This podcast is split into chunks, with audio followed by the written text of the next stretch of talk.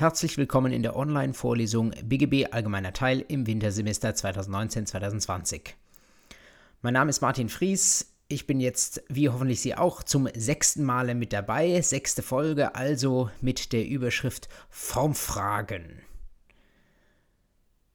Bevor wir uns damit beschäftigen, welche Formen Rechtsgeschäfte und insbesondere Verträge so alles einnehmen können, wo vielleicht auch mal Form verzichtbar ist und was passiert, wenn man die Form, die das Gesetz vorschreibt, nicht eingehalten hat, wie immer ein Rückblick auf das, was wir beim letzten Mal gemacht haben. Wir hatten reingeschaut in die Paragraphen 134 folgende BGB unter dem Stichwort oder unter der Überschrift verbotene Verträge. Ich rufe Ihnen nochmal kurz in Erinnerung, dass wir als ganz zentrale Vorschriften die 134 und 138 herausgegriffen haben. Bei 134 gesetzliches Verbot hatten wir uns angeschaut, welche Verbotsgesetze es gibt und gesagt, nicht jedes Gesetz, das irgendetwas für zulässig oder unzulässig erklärt, ist ein Verbotsgesetz, sondern das sind spezielle Gesetze, die nicht bestimmte Modalien eines Rechtsgeschäfts oder eines Vertrages unschön finden, sondern wo man sagt, die, der Inhalt, der Charakter, der zivilrechtliche Erfolg dieses Geschäfts, das wollen wir nicht. Und wir hatten uns eine ganze Reihe von Beispielen dafür angeschaut. Schwarzarbeitsgesetz, Rechtsdienstleistungsgesetz an bestimmten Stellen mit einem Fragezeichen, ähm, Arzneimittel, was Apotheker abgeben. Das sollen keine Nicht-Apotheker tun, die Medikamente an ähm, äh, Verbraucher oder an Patienten weiterreichen und so weiter und so weiter. Man kann sich immer fragen, das, was hier stattfindet, findet das nur zur Unzeit statt oder soll das schlecht äh, schlechthin zwischen diesen Personen so als Geschäft nicht stattfinden? Und daraus ergibt sich schon die Gegenbeispiele, die wir uns angeschaut hatten, Ladenschlussgesetz, also ein klassisches Beispiel, wo ein Geschäft zur Unzeit geschlossen wird, wenn da jemand irgendwie nachts um zwei noch einkaufen gehen darf, was jedenfalls manche Bundesländer nicht wollen. Ähm, Prostitutionsgesetz als ein streitiges Gesetz und als aktuelles Beispiel, worüber man diskutieren kann, hatte ich Ihnen einen Artikel aus der EG Fahrzeuggenehmigungsverordnung angeführt, wo das OLG Karlsruhe entschieden hat, nur weil ein Auto mit einer fehlerhaften Software bespielt ist, heißt das nicht, dass der Kaufvertrag an einem Mangel leidet, beziehungsweise konkret unter ein Verbotsgesetz fällt. Aber darüber kann man diskutieren, das wird wahrscheinlich der BGH zu entscheiden haben. Für Sie in der Klausur ist bei 134 entscheidend, dass, wenn das einigermaßen nahe liegt, dass Sie das nicht pauschal bejahen, sondern dass Sie das offen diskutieren und dann darauf abstellen, ob der Gesetzgeber tatsächlich das Geschäft als solches ganz grundsätzlich schlecht findet.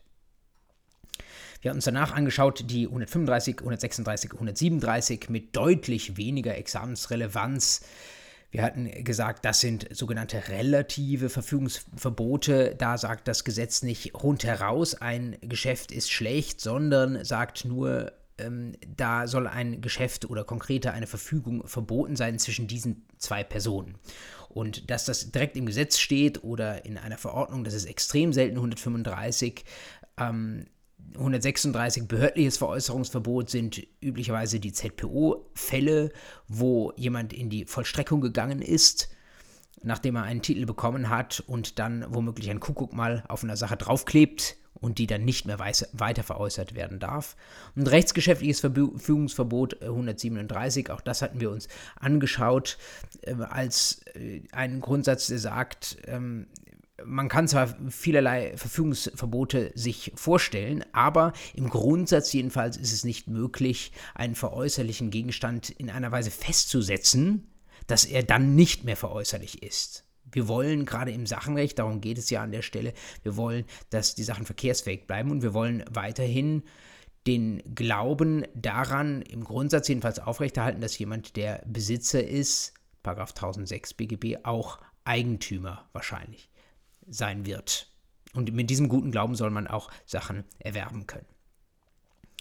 Es gibt Ausnahmen von diesem Grundsatz des 137. dass man die Veräußerlichkeit eines Gegenstands nicht abbedingen kann, nämlich für Forderungen. Auch das hatten wir uns angeschaut, 399 BGB, da steht drin, wenn ich bei einer Forderung, die ja nicht so einen Rechtsschein, einen verkörperten Rechtsschein hat wie eine Sache, die ich anfassen kann, sondern Forderung ist erstmal nicht, die können Sie nicht anschauen ähm, und ist deswegen ähm, eher eine Sache zwischen zwei Personen und wenn ich deren Abtretung ausschließe, ist das im Grundsatz etwas, was 399 sagt, ist wirksam. Rückausnahme hatten wir uns angeschaut, 354a Absatz 1 HGB, wo zwischen Kaufleuten im Rechtsverkehr eine Abtretung dann doch wirksam ist, obwohl man sie vorher ausgeschlossen hat. Ja, wir hatten uns angeschaut, äh, kleinere Vorschriften am Ende 139, 140, 141. Wir hatten gesehen, wie das Gesetz 139 damit umgeht, wenn ein Teil eines Rechtsgeschäfts nichtig ist.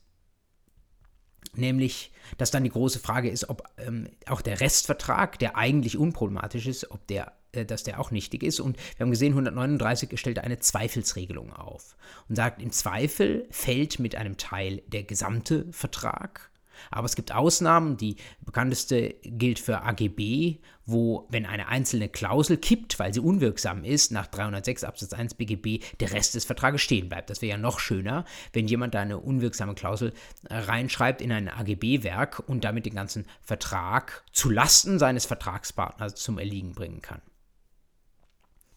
Nach dem 139 hatten wir uns dann den 140 noch angeschaut, Stichwort Umdeutung wenn ein Rechtsgeschäft so nicht klappt, wie die Beteiligten gedacht haben und man kommt auch mit Auslegung nicht weiter, dann kann man doch überlegen, was vielleicht die Parteien einvernehmlich gewollt hätten, wenn sie gewusst hätten, dass das, was sie da gemacht haben, nichtig ist. Und ähm, das ist ein Fall der Umdeutung. Manchmal geht das insbesondere dann, wenn man eine Stufe einfach nur zurückschalten muss und es ein weniger ist als das Gewollte, was dann aber gehen würde. Wir hatten uns Beispiele angeschaut, etwa aus dem Arbeitsrecht, wo ich eine schnelle, außerordentliche, fristlose Kündigung umdeuten kann in eine Fristkündigung, also in eine ordentliche Kündigung, oder als ein Klassiker im Sachenrecht, wo zwei Beteiligte an einem Geschäft womöglich eigentlich das Eigentum übertragen wollen, aber das Eigentum ist noch nicht da beim Veräußerer, aber er hat ein Anwartschaftsrecht und wo er dann als, wie man sagt, Minus zum Vollrecht davon ausgehen kann, dass die beiden ein Anwartschaftsrecht übertragen haben.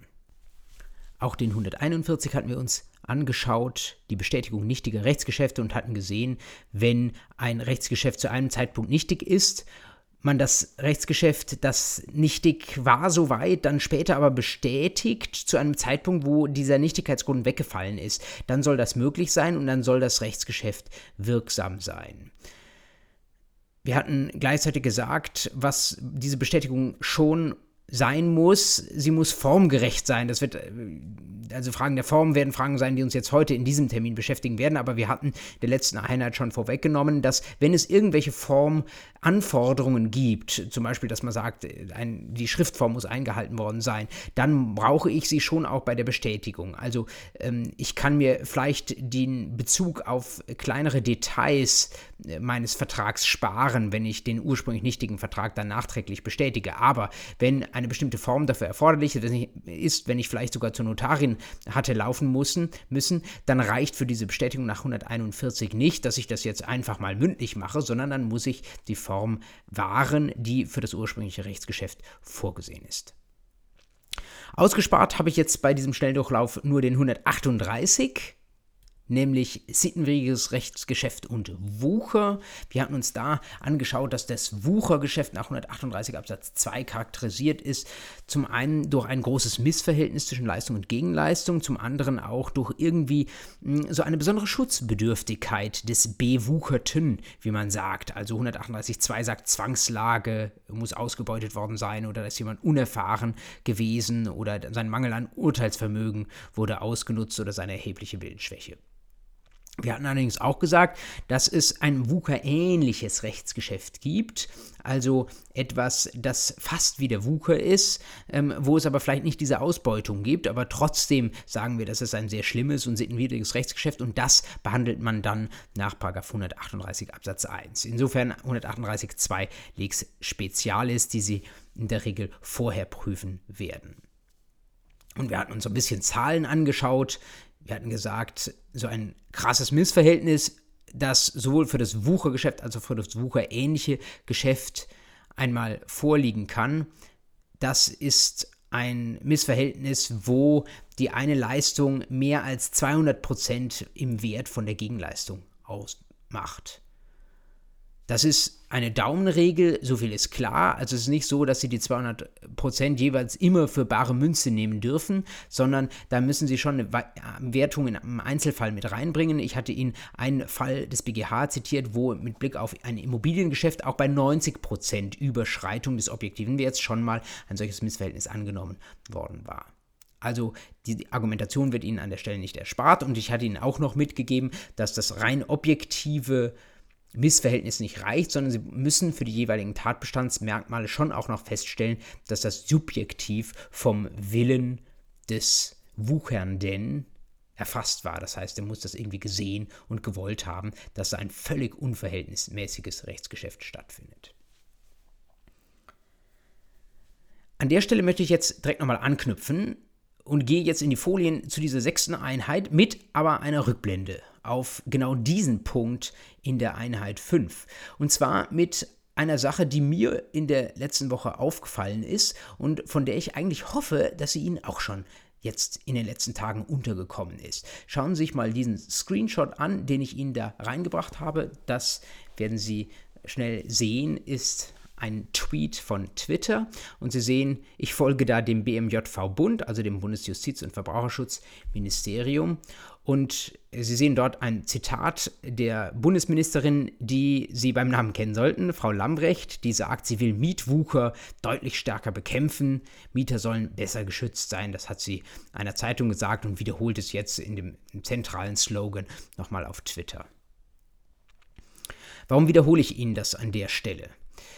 Wir hatten uns beim letzten Mal mit Schlüsseldienstwucher beschäftigt. Das hat auch was mit, äh, in der Regel mit vermieteten Wohnungen zu tun. Äh, was Mietwucher ist, das ahnen Sie, ist natürlich was anderes. Da geht es äh, um eine überhöhte Miete oder um irgendwie ein Missverhältnis eben. Und ähm, ich hoffe, nach dem, was ich in der allerersten Einheit gesagt habe, eigentlich, dass Sie dem BMJV folgen auf Twitter oder vielleicht auf Instagram, da finden Sie ähnliche Informationen und dass Sie darüber oder dass Sie vielleicht bei lto.de regelmäßig vorbeischauen, dass Sie darüber auf solche aktuellen Themen aufmerksam werden und dass Sie diese Themen auch mit dem verknüpfen, was Sie selbst lernen und dass Sie Fragen, die sich dabei für Sie ergeben, tatsächlich auch diskutieren oder für sich darüber nachdenken, vielleicht mal ähm, googeln oder, ich habe Ihnen ja sehr geraten, in einer Arbeitsgemeinschaft auch regelmäßig zu arbeiten, diese Fragen zu diskutieren. Das empfiehlt sich äh, zum einen, weil sie dann up-to-date bleiben mit Blick auf aktuelle Themen, aber gerade wenn eine mündliche Prüfung vor der Tür steht, dann sollten sie natürlich unbedingt diesen aktuellen Hinweisen in den sozialen Medien folgen. Das geht heute wesentlich einfacher als vor 10, 20 oder 30 Jahren und mh, hm, vielleicht wird es deswegen auch heutzutage ein bisschen mehr erwartet, dass sie da die wesentlichen Entwicklungen und sei es nur die wesentlichen Pläne aus dem Bundesjustizministerium kennen und dazu vielleicht auch eine eigene Einstellung haben. Wenn Sie jetzt hier Mietwucher lesen, dann sollten Sie sich nach dem, was wir in der letzten Woche uns angeschaut haben, vielleicht einmal fragen, ja, was ist das denn? Ist das was Besonderes oder ist das eine Art von Wucher? Also ist das eine Spielart des 138 Absatz 2 BGB? Wenn Sie da in die Kommentare reinschauen, was Sie vielleicht getan haben, wenn Sie das tatsächlich gesehen haben und nicht so ganz was damit anzufangen wussten, wir haben ja keinen Schwerpunkt beim Mietwucher gesetzt im letzten Termin, dann werden Sie gesehen haben, ja, das ist eine Spielart des Wuchers. Tatsächlich, natürlich kann ein solches krasses Missverhältnis, wie wir es in 138.2 angedeutet sehen, kann natürlich auch in einem Mietvertrag zwischen dem Wert der Wohnung und andererseits der Miete, die da vereinbart ist, ähm, so ein Missverhältnis kann es geben und das kann dazu führen, dass wir da auch tatsächlich mal äh, einen sittenwidrigen und einen damit nichtigen Vertrag haben. Wo ist das Missverhältnis anzusetzen, wenn wir gesagt haben, diese 100-200%-Regel ist letztlich nur eine Daumenregel? Man sagt tatsächlich zumindest teilweise, dass ein solches Missverhältnis bei der Wohnraummiete, wegen der besonderen Schutzbedürftigkeit der Mieter und vielleicht auch deswegen, weil es in besonderer Weise Marktpreise gibt, dass ein solches Missverhältnis dort schon bei einer Überschreitung nicht um 100 auf 200, sondern schon um 50 auf 150% anzunehmen ist. Will sagen, wenn Sie eine Wohnung mieten deren Miete eigentlich 500 Euro wert wäre und sie zahlen mehr als 750 dafür, also eine Überschreitung um mehr als 50 Prozent, hätten Sie jedenfalls auf der objektiven Seite schon mal einen solchen Mietwucher. Ich habe Ihnen einen Kommentarhinweis in die Notizen zu dieser Folie hineingeschrieben. Das Ganze hat auch noch eine Komponente im Strafrecht. Auch da hatte ich Ihnen ja vom 291 StGB äh, berichtet und dort sehen Sie, dass eines der Beispiele, die das StGB zitiert, auch die Vermietung von Räumen zum Wohnen ist. Ich habe Ihnen allerdings auch in meinen Notizen zu dieser Folie ein Wort etwas fetter geschrieben, nämlich das Wort üblich. Die große Frage ist natürlich immer, was ist die übliche Miete für Ihre Wohnung? Ganz einfach vom Mietspiegel auszugehen, dürfte doch viel zu einfach sein, weil ja doch jede Wohnung irgendwie besonders ist und vielleicht auch besondere Ausstattungsmerkmale hat, die anderen nicht haben. Also ähm, Sie dürfen das in einen Zusammenhang setzen mit den aktuellen Diskussionen um Mietpreisbremse und Mietendeckel, wo es regelmäßig um Mietspiegel geht und um die ortsübliche Vergleichsmiete. Allerdings ähm, daraus jetzt äh, ein Wucher sofort abzuleiten in dem Moment, ähm, wo tatsächlich der Mietspiegel mal um 50 Prozent überschritten ist. Das wäre doch äh, deutlich zu früh. früh. Da äh, geht es eben nicht nur um die ortsübliche Vergleichsmiete hier bei dem Wucher, sondern da muss man wirklich schauen, was sind die konkreten Ausstattungsmerkmale der Wohnung. Da wird schon auch bei der Mietpreisbremse drauf geschaut, aber das müsste man hier bei 138 wahrscheinlich deutlich konkreter machen. Es ist jedenfalls bisher nicht bekannt, dass diejenigen Dienstleister, die sich aktuell doch sehr stark um die äh, Flächen flächendeckende Durchsetzung des ähm, Mietrechts kümmern, dass die jetzt sich auch auf den 138 schon eingeschossen hätten. Vielleicht natürlich auch deswegen, weil die Nichtigkeit eines Mietvertrages nicht unbedingt immer im Interesse des Mieters ist. Also davon sollten Sie mal gehört haben, gerade wenn die mündliche Prüfung vor der Tür steht und wenn Sie ähm, das BMJV noch nicht abonniert haben in den sozialen Medien, das als äh, kurze Anregung, das schleunigst zu tun. Das also als Nachtrag äh, zu unseren Fragen nach den verbotenen Verträgen. Und damit sind wir endgültig beim Thema dieses heutigen sechsten Termins, nämlich den Formfragen. Auch da können wir uns ähnlich wie beim letzten Mal relativ nah am Gesetz halten und wenn Sie das Gesetz griffbereit haben, dann nehmen Sie es doch mal zur Hand. Es ist kaum mehr als eine Handvoll von Vorschriften, die wir uns heute anschauen.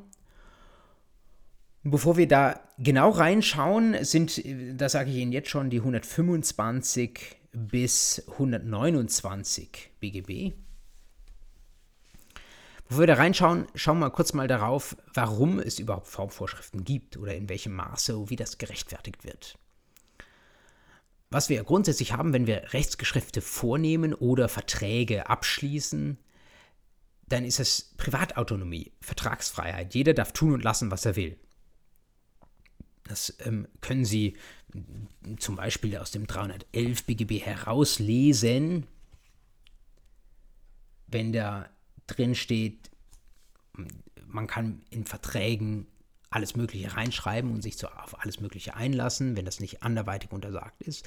Sie können es aber natürlich auch noch viel höher und größer machen und können zurückgehen bis zur allgemeinen Handlungsfreiheit aus Artikel 2 Absatz 1 des Grundgesetzes aus dieser Privatautonomie der Freiheit, dass ich im Grundsatz, wenn es keine anderen groß stört oder den Gesetzgeber stört, tun und lassen kann, was ich will, kann man auch eine, den Grundsatz der Formfreiheit ableiten.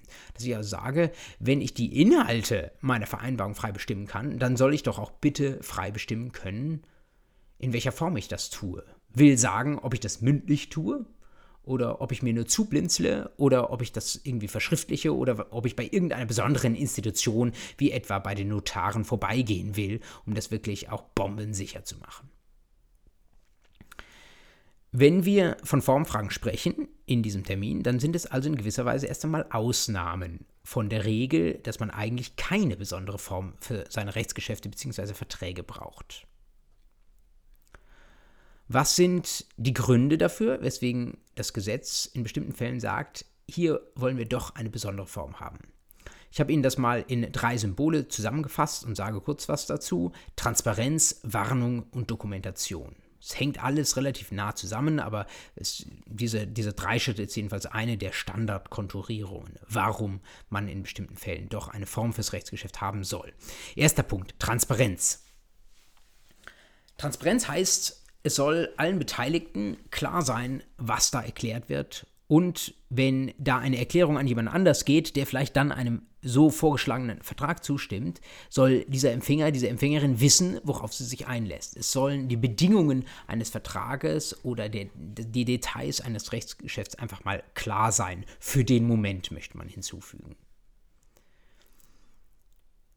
Sie ahnen schon, wenn ich äh, eine Erklärung mündlich äußere, dann wird es da problematisch. Mündlich ist keine besondere Form, es gibt nicht die Mundform oder so etwas. Das ist quasi das einfachste, die einfachste formlose Art, ein ähm, Rechtsgeschäft oder einen Vertrag abzuschließen. Und sie ahnen aber sogleich, wenn ich äh, etwas mündlich äußere, dann ist das wenn ich es nicht gerade in ein Mikrofon reinspreche, in dem Moment verflogen, in dem ich es gesagt habe. Und danach können Sie noch Zeugen hören, wenn Sie das nachher im Zivilprozess auswälzen wollen. Aber es ist schwierig, die Wahrheit festzustellen, schwierig festzustellen, wie das denn tatsächlich gewesen ist.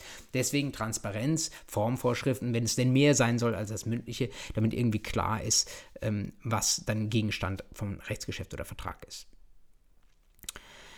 Zweiter Punkt, Warnung. Warum Warnung?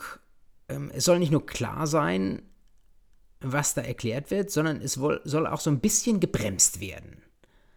Es soll durch die Verzögerung, die vielleicht mit einer Form eintritt, dass ich etwas runterschreiben muss oder dass ich etwas ausdrucken muss oder dass ich eben bei einer Notarin vorbei muss, durch dieses kurze Innehalten soll ich nochmal die Gelegenheit haben, darüber nachzudenken, ob ich diesen Vertrag, dieses Rechtsgeschäft tatsächlich will.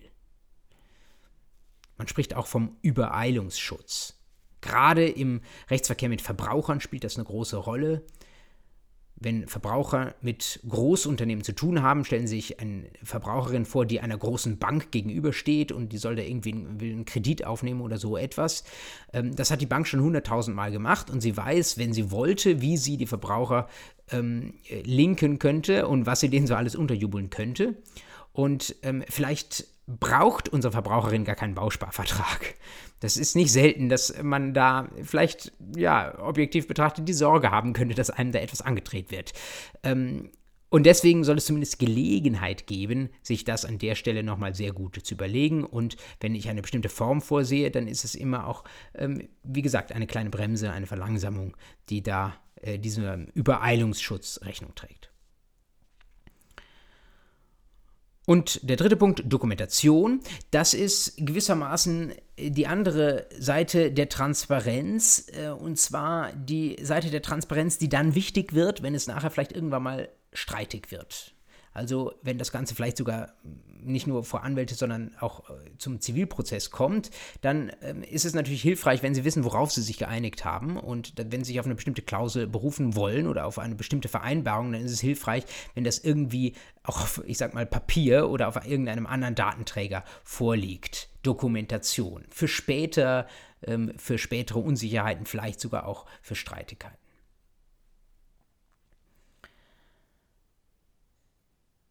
Wenn Sie Ausnahmefälle haben, und wir werden diese Ausnahmefälle im Laufe dieses Termins jetzt besprechen, wo der Gesetzgeber sagt, es soll eine bestimmte Form da sein, dann können Sie eigentlich immer eines dieser drei Ziele oder sogar mehrere davon verwirklicht finden, weil es Situationen immer sein werden, wo mindestens einer dieser Punkte sehr virulent ist und der Gesetzgeber Schutz gewähren möchte für die Partei, die sonst womöglich übervorteilt ist. Wenn der Gesetzgeber ausbleibt mit seinen Formanforderungen. Wenn er sagt, nö, nö, hier regiert Formfreiheit, das macht er mal selbst, wie ihr wollt, gibt es immer noch die Möglichkeit, die man im Blick behalten sollte, dass man selbst sich eine Form vorschreibt. Wir gehen jetzt noch nicht im Detail darauf ein, aber haben Sie schon mal einen Seitenblick auf den 127 BGB? Da ist die Rede von der durch Rechtsgeschäft bestimmten Form. Ich kann also zum Beispiel in einem Vertrag vorsehen, dass jegliche Änderungen eines Vertrags eine bestimmte Form haben müssen, einer bestimmten Form genügen müssen. Das wäre eine durch Rechts bestimmte Form, wenn ich sage, das, was hier künftig geregelt werden soll, zwischen dem zwischen mir und meiner Vertragspartnerin, äh, da möchte ich Sicherheit haben, das möchte ich dokumentiert haben. Ich möchte nicht, dass in diesem vielleicht Rahmenvertrag, der äh, jede Woche nochmal irgendwo geändert wird, ähm, dass ich dann irgendwann den Überblick verliere, sondern das soll bitte in einer bestimmten Form passieren. Das ist durchaus auch möglich. wie gesagt, das ist eine Verschärfung dessen, was das Gesetz vorsieht, dass es andersrum natürlich nicht geht, dass der Gesetzgeber eine bestimmte Form zwingend vorgibt äh, und man rechtsgeschäftlich darauf verständigt, dass diese gesetzgeberisch vorgegebene Form dann gar nicht erforderlich sein soll. Das ist natürlich nicht möglich. Insofern sind Formvorschriften zwingendes Recht. Ja, was gibt es für Formen? Beginnen wir vielleicht mal mit dem einfachsten, mit der Form, die auch im Gesetz ganz vorne steht, nämlich der Schriftform 126 BGB. Schauen Sie mit mir ins Gesetz. Wenn ein Gesetz, also irgendeine Vorschrift, schauen wir uns gleich noch an, welche das sein können, schriftliche Form vorschreibt, so muss die Urkunde von dem Aussteller eigenhändig durch Namensunterschrift oder mittels notariell beglaubigten Handzeichens unterzeichnet werden. Sonderregelung für Verträge, Absatz 2. Beim Vertrag muss die Unterzeichnung der Parteien auf derselben Urkunde erfolgen. Was will uns das sagen, dieser Wortlaut? Was sind Voraussetzungen dafür, dass, damit Schriftform eingehalten ist? Ich habe versucht, Ihnen das hier in einer Grafik etwas transparenter zu machen. Sie können sich das vorstellen wie drei Ebenen, drei Layer, die übereinander liegen. Ganz unten haben Sie den Träger, den Urkundsträger, also die Materie, aus der diese Urkunde dann bestehen wird, wo wir üblicherweise Papier haben werden. Nicht wahr? Man schreibt etwas auf Papier, aber Sie können sich auch andere Sachen vorstellen. Ja? Früher wurde auf Ton- oder Schieferplatten ähm, geschrieben. Womöglich äh, schreibt man äh, als Lehrer oder Lehrerin ganz häufig auf eine Tafel. Da sind alle möglichen Sachen denkbar. Äh, Sie wissen vielleicht aus dem Strafrecht, dass ähm, auch ein Kennzeichen, ein Autokennzeichen, äh, jedenfalls in Verbindung mit dem Auto eine Urkunde sein kann. Da ist der 126 erstmal nicht so kritisch ähm, der Urkundsträger ist äh, nicht jedenfalls auf Papier festgelegt, das können alle möglichen Sachen sein. Dann etwas weiter nach oben, was sind die Zeichen, die darauf, die da rein müssen in die Urkunde, damit die Schriftform erfüllt ist. Ähm, Sprache wird nicht vorgegeben, natürlich nicht, von 126 BGB, da muss irgendeine Aussage eben drinstehen. Aber was Sie auf jeden Fall brauchen, ist ein Namensschriftzug. Was sagt das Gesetz? Muss eine Namensunterschrift tragen. Das heißt, da muss irgendwo drunter stehen, wer derjenige ist, der jetzt diese Erklärung abgegeben hat. Das mit dem notariell beglaubigten Handzeichen, das ist ein Sonderfall. Also wenn jemand etwa nicht schreiben äh, kann, dann gibt er ein sogenanntes Handzeichen ab und eine Not Notarin beglaubigt das dann, aber das können Sie für den Moment mal außen vor lassen. Und sehr wichtig, dritte Voraussetzung, wir brauchen eine eigenhändige Unterschrift. Eigenhändig heißt zunächst einmal eigenhändig, das muss meine eigene Hand sein. Da darf nicht irgendwie ähm, Meier Rechtsanwältin drunter stehen oder äh, sonst irgendwas, was irgendwie aufgedruckt ist, was mit dem Drucker ausgedruckt ist, sondern eigenhändig heißt nicht irgendwie maschinell geschrieben, sondern mit der eigenen Hand gezeichnet, geschrieben. Und wenn wir von einer Unterschrift sprechen, dann liest man da bei 126 Absatz 1 auch heraus, das Ganze muss den Text abschließen, das muss unten drunter stehen. Es genügt also nicht, wenn Sie äh, ein äh, Dokument, irgendeinen Vertrag oder so etwas aufsetzen und Ihre Unterschrift findet sich oben am Rand. Der Sinn dahinter ist, dass man möchte, dass da niemand irgendwie ein Blankett unterschreibt, sondern dass jemand ganz genau gelesen hat, was bis zu seiner Unterschrift tatsächlich auch Gegenstand der Erklärung war. Früher wurde das teilweise anders gemacht, dass man tatsächlich oben irgendwo unterschrieben hat. Das ähm, ist aber eben keine Unterschrift im Sinne des 126 Absatz 1.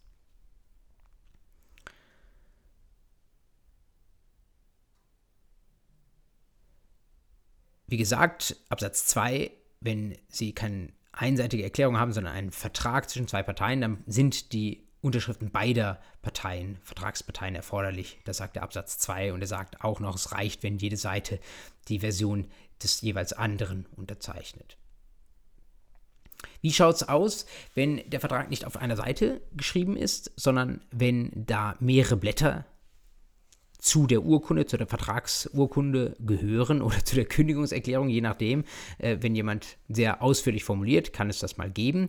Müssen Sie all das unterzeichnen? Sie kennen das ja vielleicht aus Ihrem Praktikum bei einer Anwältin, dass da häufig die Initialen auf jede Seite nochmal drunter geschrieben werden. Ähm, Im Grundsatz lässt 126.1 es für die Schriftform genügen, wenn ganz am Ende die Unterschrift steht.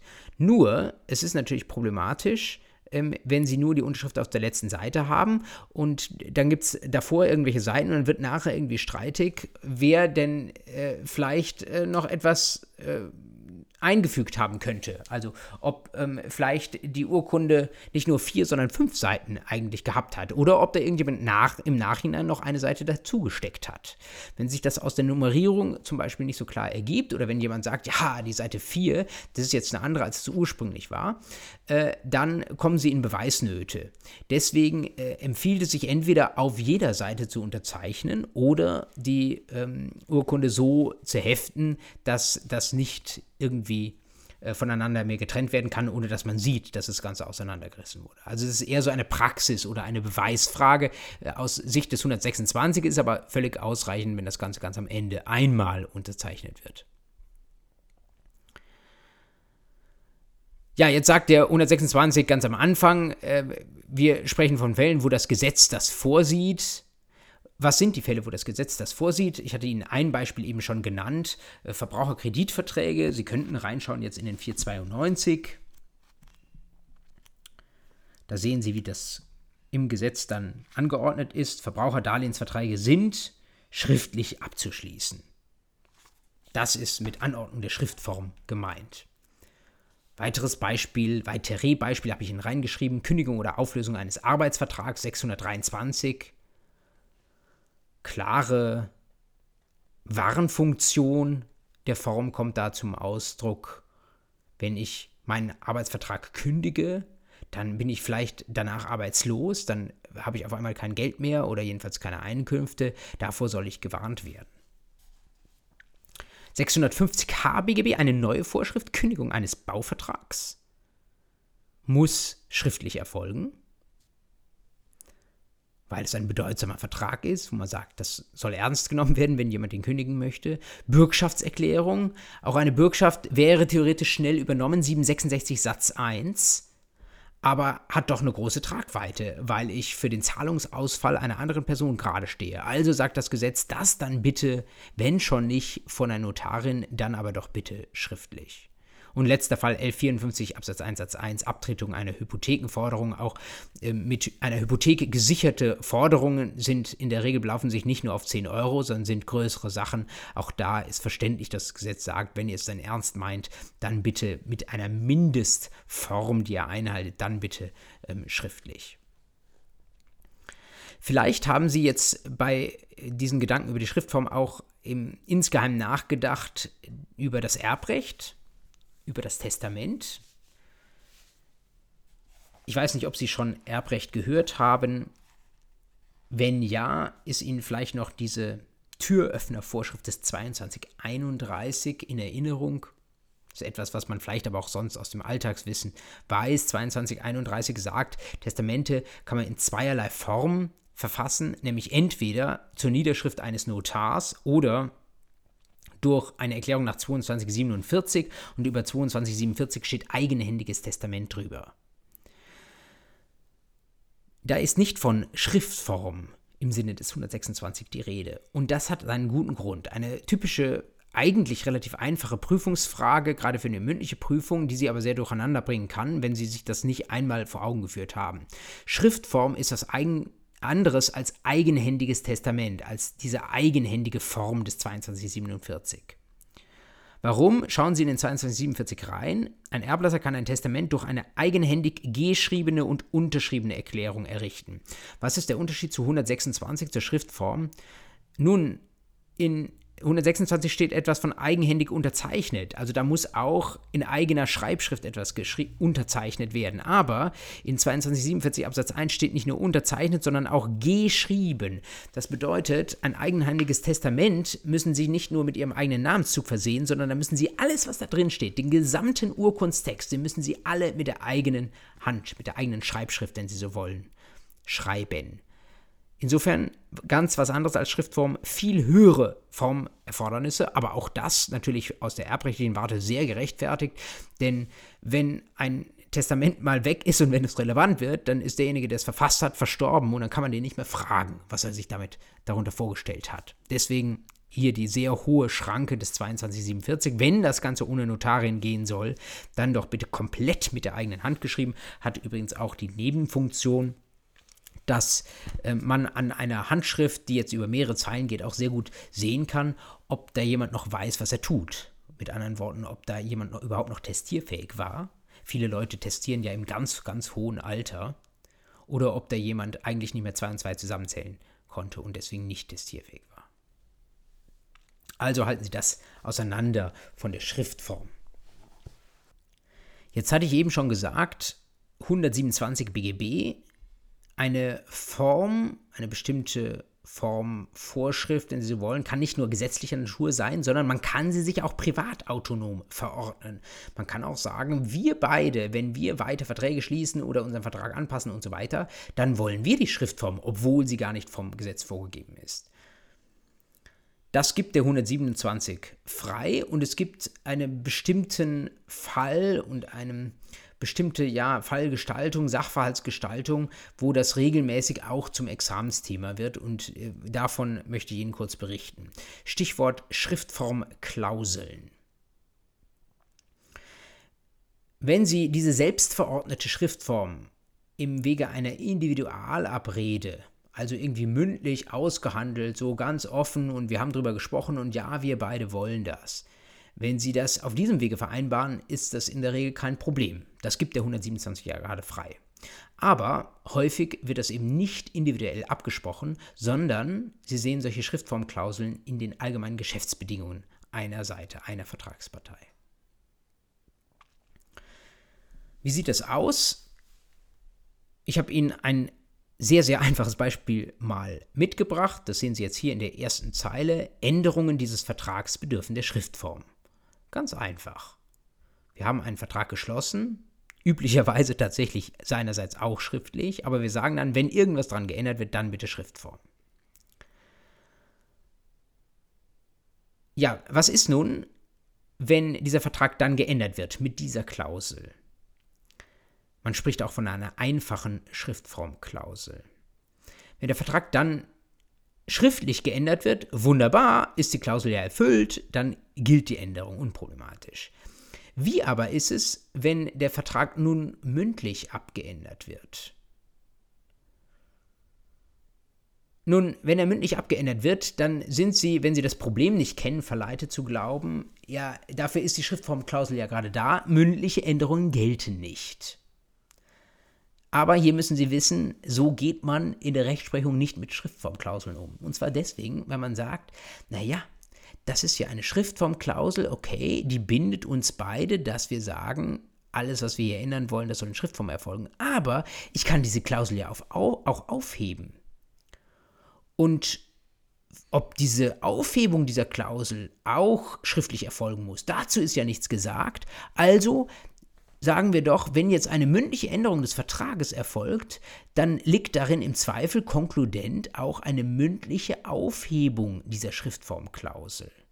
Und sobald ich sie aufgehoben habe, gilt sie nicht mehr. Das heißt, dann kann ich den Vertrag auch mündlich ändern. Also man interpretiert in jegliche mündliche Änderungen eine mündliche Aufhebung der Klausel rein. Und damit ist eine solche einfache Schriftformklausel komplett wirkungslos, können Sie vergessen. Zusätzliches Argument an der Stelle, 305b BGB, eine Vorschrift aus dem AGB-Recht, wo die Rede ist vom Vorrang der Individualabrede.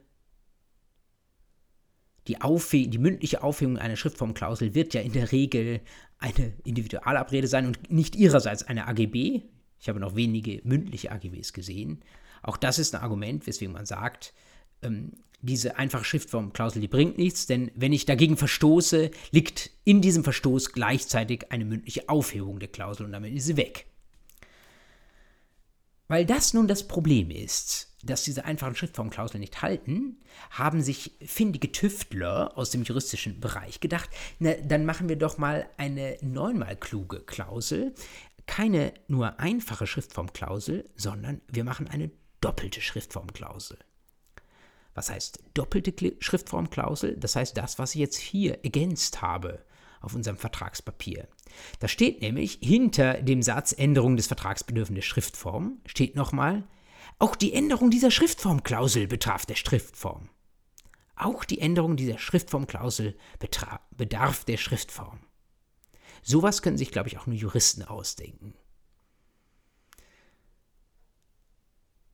Was will diese Verdoppelung der Schriftformklausel? Die will, dass man eben nicht mehr mündlich konkludent aufheben kann. Ja, was ist davon zu halten? Also es gibt eine Meinung, die ich gar nicht wenig charmant finde, die sagt, naja, also was diese Verdoppelung sagt, ist nur was, was eigentlich in der einfachen Schriftformklausel auch schon drin steht. Und wenn das vorne nicht gelten kann, dann kann man es noch verdoppeln und verdreifachen, dann gilt es trotzdem nicht. Wir haben trotzdem den Vorrang der Individualabrede. Das heißt, wenn jemand jetzt davon mündlich abweicht, dann müsste das eigentlich auch vorrangig sein. Dagegen steht jetzt so ein bisschen der Wortlaut dieser Verdoppelung, die da sagt, die Änderung dieser Klausel soll ja gerade schriftformbedürftig sein. Man könnte sich da schon auch auf 127 BGB berufen. Wie kriegt das die Rechtsprechung in den Griff? Nun, zum einen durch eine Inhaltskontrolle. Diese Verdoppelung der Schriftformklausel ist ja ihrerseits eine AGB und die muss angemessen sein. Paragraph 307 Absatz 1. Also wenn einer da einen riesen Nachteil draus zieht, dann kann diese doppelte Schriftformklausel unwirksam sein und Sie ahnen es, das ist insbesondere gegenüber Verbrauchern der Fall. Aber noch konkreter, Sie dürfen ja eigentlich auf 307 erst kommen, wenn Sie die spezielleren Vorschriften der 308, 309 sich angeschaut haben. Und da gibt es jetzt seit wenigen Jahren eine besondere Vorschrift, nämlich den Paragraphen 309 Nummer 13 Buchstabe B. Da steht drin, Unwirksam in AGB ist eine Bestimmung, durch die Anzeigen oder Erklärungen, die dem Verwender von AGB gegenüber abzugeben sind, gebunden worden werden an eine strengere Form als die Textform. Das heißt, wenn ich AGB verwende, dann darf ich keine Schriftformklausel reinbauen, die meinem Vertragspartner auferlegt, alles, was er da jetzt äußert, alles, was er anzeigt oder erklärt, dass das strenger sein darf als die Textform. Wir haben uns die Textform nicht angeschaut, aber Sie ahnen, Textform ist einfacher als die Schriftform. Schriftform ist etwas schwieriger einzuhalten, ist etwas, ist etwas Höheres. Das bedeutet, wenn es um Anzeigen und Erklärungen geht, also zum Beispiel, wenn jemand irgendwie ähm, eine, eine Minderung erklärt oder eine Aufrechnung erklärt oder so etwas, dann darf ich ihm das nicht per AGB ja, nicht verbieten, ich darf es ihm aber auch nicht an die Schriftform knüpfen. 309 Nummer 13 Buchstabe B. Das gilt natürlich, äh, dieser 309, das wissen Sie, der gilt äh, nicht im reinen Unternehmerverkehr oder nur äh, in den Grundgedanken, aber insbesondere gegenüber Verbrauchern ähm, sind deswegen Schriftformklauseln sehr problematisch. 309 Nummer 13 Buchstabe B spricht nicht explizit von Vertragsänderungen, sondern nur von Anzeigen oder Erklärungen. Ähm, aber selbst wenn Sie den bei einer Vertragsänderung ähm, nicht anwenden wollen, dann bleiben Sie im Zweifel gegenüber Verbrauchern immer noch bei Paragraph 307 hängen. Also Schriftformklauseln können sich ähm, zusammengefasst merken, man macht sie doppelt, damit sie überhaupt eine Chance haben zu halten, aber gegenüber Verbrauchern ist es ziemlich aussichtslos, allenfalls im B2B-Verkehr, also im Unternehmer, reinen Unternehmerverkehr, hab, haben sie eine Chance, damit einmal durchzukommen.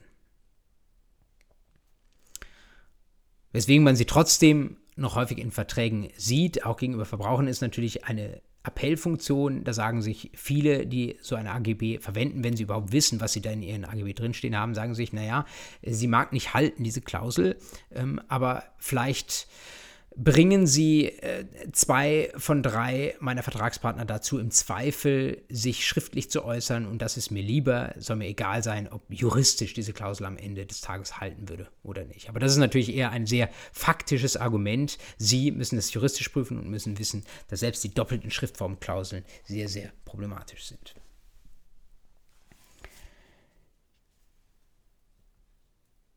Jetzt gehen wir wieder zurück gedanklich zu unseren Formvorschriften und wir hatten uns als erste und vielleicht mit die wichtigste ähm, und traditionell jedenfalls wichtigste Form, den 126, die Schriftform, schon angeschaut. Und jetzt gehen wir mal ein bisschen weiter im Gesetz und schauen uns andere Formvorschriften an. Das erste, was jetzt kommt, ist ein A-Paragraph, 126a BGB. Das wäre eine sehr einfache Frage für die mündliche Prüfung. Warum ist das ein A-Paragraph? Und das muss ich Ihnen nicht erklären. Das hängt damit zusammen, dass der später eingefügt wurde. Und bei Elektroparagraphen ist das natürlich dreimal klar. Ähm, die gab es noch nicht im Jahr 1896 oder 1900, sondern die sind in den letzten Jahrzehnten mal irgendwann reingekommen.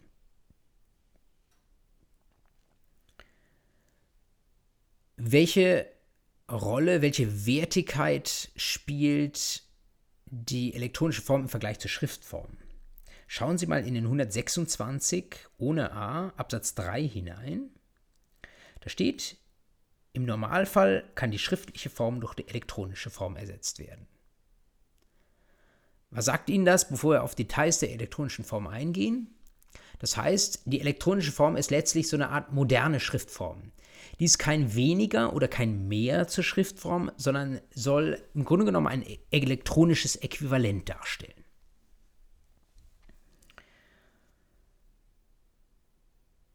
Ja, was ist die Voraussetzung dafür, dass eine elektronische Form eingehalten ist? Lesen wir den 126a Absatz 1.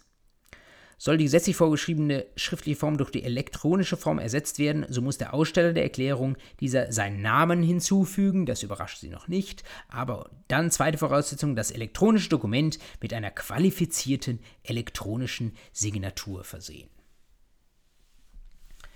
Was ist eine qualifizierte elektronische Signatur? Es kommt wirklich auf diese Wortwahl an. Das ist nicht irgendwie so dahingeschrieben, sondern es ist ein feststehender Begriff, die qualifizierte elektronische Signatur. Und ich kann Ihnen verraten, das ist etwas relativ kompliziertes und etwas relativ wenig verbreitetes.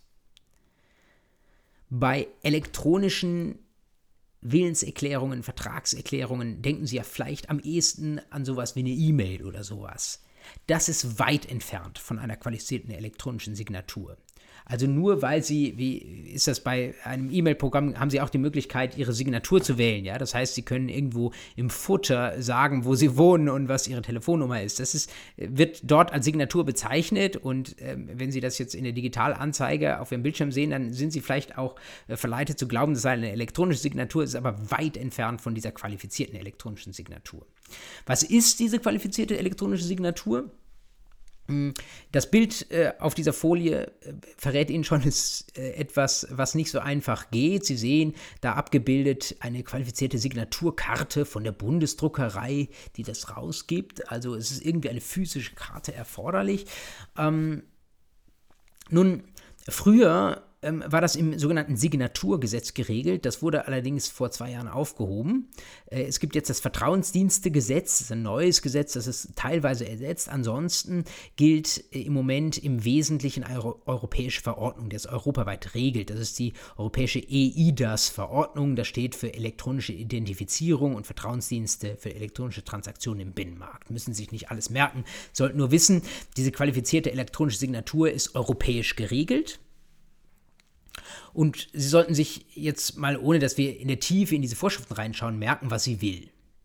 Die will, dass da nicht irgendjemand vom E-Mail-Account einer anderen Person irgendetwas schreibt oder aus dem eBay-Account einer anderen Person irgendwas bestellt oder einem Amazon-Account, sondern es will eine möglichst eindeutige Zuordnung einer bestimmten Nachricht, einer bestimmten Erklärung zu einer Person. Sie können ja bei vielen zum Beispiel Mail-Anbietern können Sie ja Konten eröffnen. Zum Beispiel bei GMX geht das. habe ich neulich nochmal ausprobiert, können Sie ein Konto eröffnen, ohne dass irgendwo geprüft wird, wer Sie überhaupt sind. Das können Sie mehr oder weniger vollkommen anonym machen. Ich habe jetzt nicht den Marktüberblick, ob das bei allen anderen E-Mail-Anbietern auch geht, aber es gibt jedenfalls welche, bei denen geht das. Und da ist natürlich sofort klar, äh, keine Ahnung weiß, wer hinter einer E-Mail hm, Adresse dahinter stellt, selbst wenn da irgendein Vorname und Nachname einer Person ähm, in der E-Mail-Adresse genannt ist. Das will die qualifizierte elektronische Signatur besser. Und äh, wie macht sie das? Ja, sehr bürokratisch und kompliziert, wenn man mal kritisch sein will. Vielleicht kennen Sie, es, es gibt nur wenige ähm, Dienstleister, die überhaupt akkreditiert sind, um diese Signaturen zu vergeben. Sie kennen vielleicht dieses Postident-Verfahren das Sie zum Beispiel, äh, glaube ich, in Deutschland machen müssen, wenn Sie ein Konto eröffnen. Das können Sie, da können Sie vieles online machen, aber am Ende des Tages möchte die Bank doch sehr, sehr sicher wissen, wer Sie sind, wo Sie wohnen und so weiter und möchte das, wenn Sie wollen, mit Ihrem Personalausweis mal verknüpft sehen. Und das, da ist die Post eben einer der Dienstleister, die es anbieten. Eine ähnliche Identifizierung äh, gibt es zum Beispiel für Rechtsanwälte jetzt seit einiger Zeit mit dem sogenannten besonderen elektronischen Anwaltspostfach. Für dieses Postfach, das ist äh, eigentlich ein virtuelles Postfach, aber da hat jede Anwältin, jeder Anwalt daheim oder in seinem Office eine Identifikationskarte und ein kleines Lesegerät, in das diese Karte eingeschoben werden muss. Und dann, wenn ich das quasi verbunden habe, dann ist dem äh, besonderen elektronischen Anwaltspostfach klar, dass da wirklich auch die echte Person, die echte Anwältin, der echte Anwalt dahinter sitzt. Sie ahnen, dass es keine absolute Sicherheit bietet. Natürlich kann man auch diese ähm, Identifizierungswege umgehen. Natürlich kann man auch das äh, Anwaltspostfach-Endgerät von einer anderen Person klauen und ähm, äh, vielleicht ihren Rechner noch mitnehmen und dann sich Zugang zu deren Postfach verschaffen. Ähm, aber es ist natürlich deutlich schwieriger. Und diese hohen Voraussetzungen, die will 126a BGB, weil man sehr vorsichtig sein will, ähm, wenn man eine parallele elektronische Art zur Schriftform schafft. Auch die Schriftform können Sie natürlich fälschen, keine Frage. Ähm, aber die Hürde ist doch vielleicht mal höher als äh, bei rein mündlichen Erklärungen oder bei dem, was Sie per E-Mail austauschen und so weiter. Wenn Sie in Ihrem Studium schon weit fortgeschritten sind, dann werden Sie vielleicht schon mal ZPO gehört haben und werden Sie vielleicht schon mal sich Gedanken gemacht haben über das Beweisrecht. Und Sie werden wissen, dass bei schriftlichen Urkunden es besondere Beweisvorschriften gibt, 415, 416 ZPO, wo man davon ausgeht, dass derjenige, der darunter steht, tatsächlich auch der Urheber ist dieser Urkunde. Und eben diese Vorschriften werden jetzt völlig konsequent nach 371a ZPO auch für qualifiziert elektronisch signierte Dokumente verwendet. Also ist, was ich Ihnen nur berichten will und dass wir tief in die ZPO reinschauen müssen, diese Parallele von schriftlichem Dokument, schriftlicher Urkunde und elektronisch qualifiziert signierter Urkunde. Die findet in der ZPU ihre Entsprechung über den Paragraphen 371a ZPU. Auch da ein A-Paragraph, der später eingefügt wurde. Wie gesagt, Verbreitung extrem gering. Es gab zwischendurch mal Vorstellungen, dass ähm, durch irgendwelche Chips im Personalausweis vielleicht ähm, jeder zweite Bundesbürger sich so ein Endgerät kaufen würde und ähm, dadurch die elektronische Kommunikation gerade auch mit Behörden deutlich leichter laufen könnte. Aber das hat sich alles nicht durchgesetzt und da wartet man noch auf den großen Durchbruch und ähm, wahrscheinlich ist, dass es noch ein paar Jahre dauert und dass es dann vielleicht ein Update auch zu der europäischen Verordnung gibt und dass es andere Wege gibt, um diese Sicherheit herzustellen, dass diejenige Person, die da eine Erklärung sendet, auch wirklich diejenige ist, für die wir sie halten. Sie kennen das ja heute schon, wenn Sie zum Beispiel beim Carsharing sich anmelden, ähm, bei einem Carsharing-Anbieter, dann wird der nicht mehr ähm, Ihren Führerschein im Original sehen wollen, sondern macht man das bereits mit äh, äh ja, Ihrer ihrer Smartphone-Kamera, da müssen sie den halt reinhalten und ihren Perso reinhalten äh, und dann äh, schaut da vielleicht sogar noch ein Mensch drauf, vielleicht sogar bald kein Mensch mehr drauf und dann wird auch auf dem Wege irgendwie sichergestellt, ähm, dass sie das auch tatsächlich sind. Also äh, die Wirtschaft bahnt sich da schon parallele Wege, ähm, aber das Gesetz ist dann natürlich aus guten Gründen teilweise etwas, etwas zögerlicher. Wie gesagt, elektronische Form in der Theorie steht sie der Schriftform gleich, auch wenn sie in der Praxis noch selten ist. Es gibt einige wenige Fälle, wo sie der Schriftform nicht gleich steht, wo sie ausgeschlossen ist, zum Beispiel der eben erwähnte Fall Kündigung oder Auflösung eines Arbeitsvertrags 623 BGB oder die Bürgschaftserklärung, sehr, sehr wichtige Vorgänge, wo vielleicht der Gesetzgeber noch ein bisschen skeptisch, skeptisch gewesen ist. Da finden Sie das aber direkt im Gesetz drin geschrieben, dass da steht, Schriftform ist erforderlich, elektronische Form ist ausgeschlossen. Damit haben wir das Schwerste an Formsachen eigentlich schon vom Tisch. Das mit der elektronischen Form ist gewöhnungsbedürftig und man liest es in der Vorschrift eigentlich nicht so direkt im Wortlaut drin. Aber wenn man das einmal gehört hat, glaube ich, dann versteht man, dass das ähm, eine schwierige Sache ist, an der der Gesetzgeber noch wird arbeiten müssen. Was jetzt noch kommt, sind einmal eine leichtere Form, die eine wesentlich geringere Hürde darstellt als Schriftform und elektronische Form und nochmal eine besonders hohe Form für die ganz besonders wichtigen Geschäfte. Beginnen wir mal mit der leichteren Form, die ich eben schon in einem Nebensatz erwähnt habe, nämlich die Textform. Textform steht in 126b BGB und auch da, Sie haben wieder einen Buchstabenparagraphen und Sie ahnen, es ist wieder ein Paragraph, der nicht ursprünglich im BGB drin stand, sondern den man gerade mit Blick auf eine sich immer weiter digitalisierende Kommunikation nachträglich ergänzt hat. Was sagt uns der 126b? Ist durch Gesetz Textform vorgeschrieben, so muss eine lesbare Erklärung, in der die Person des Erklärenden genannt ist, auf einem dauerhaften Datenträger abgegeben werden. Und was dann folgt, ist nur noch eine Definition des dauerhaften Datenträgers. Da geht es um die Aufbewahrung und Speicherung einer Erklärung für einen angemessenen Zeitraum. Und die Erklärung muss unverändert wiedergegeben werden können. Ja, der Name des Erklärenden, dass der genannt werden muss, überrascht Sie wenig. Dass es lesbar sein muss, die Erklärung, das heißt nur, äh, Sie können da nicht irgendwie was draufsprechen auf einen Anrufbeantworter oder sowas. Äh, das ist nicht lesbar, das ist nur hörbar. Das gilt nicht als Textform. Äh, erklärt sich eigentlich auch schon aus dem Begriff. Äh, Sie könnten kurz darüber nachdenken, ob es vielleicht auch eine Audioform gibt, aber die gibt es nicht. Können Sie suchen, im BGB gibt es nicht. Also wenn dann bitte Textform ähm, keine Gespräche als Erklärung, jedenfalls nicht als besondere Form. Und damit ist die wesentliche Voraussetzung tatsächlich die besonders definierte in Satz 2, nämlich die Sache mit dem dauerhaften Datenträger. Was bitte ist ein dauerhafter Datenträger, wo man eben dauerhaft äh, oder zumindest für eine bestimmte Zeit Sachen aufbewahren oder speichern und unverändert wiedergeben kann? Ich habe Ihnen versucht, das mal auf diese Folie in Symbolen etwas klarer aufzumalen und alles das, was geht, steht oben in grüner Farbe und all das, was problematisch ist, steht unten in roter Farbe.